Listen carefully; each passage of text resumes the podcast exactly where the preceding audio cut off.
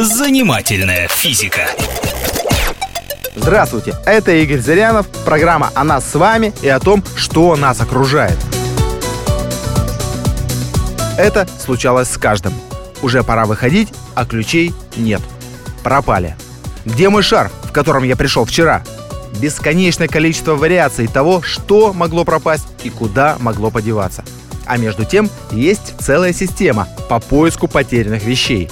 Некоторые, например, советуют в четверг открыть форточку на запад и начать произносить молитву. Или, если не боитесь пауков, найти паучка, легонько на него подуть и попросить найти потерянное. Но есть и гораздо более серьезные способы, которые разработали ученые. Итак, первым делом нужно перестать волноваться. Это самое главное. Паника не дает вам сосредоточиться.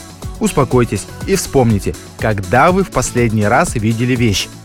Далее. Нужно попытаться воспроизвести последовательность действий до утери. Третье. Ни в коем случае не ходите кругами. Нужно пройти один раз, но тщательно. Ведите поиск последовательно, а не хаотично. Перетряхивайте газеты и прочие вещи основательно, по порядку.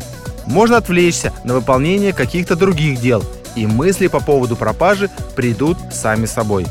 Расслабиться и походить по дому. И есть вариант, что вы случайно найдете искомый предмет.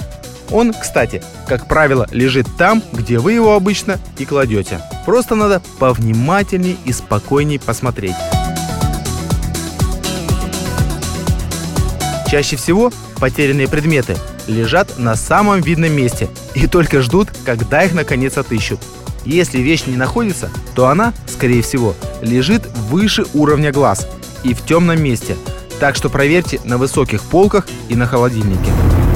Если у вас образный тип мышления, это когда думая о человеке, вы представляете его внешность, вам нужно взять за привычку класть вещи на видное место, чтобы они часто попадались на глаза – если же вы думаете чувствами, это когда человек ассоциируется у вас с эмоциями, которые он у вас вызывает. Нужно вспомнить свое настроение перед потерей, и тогда вы найдете все. Занимательная физика.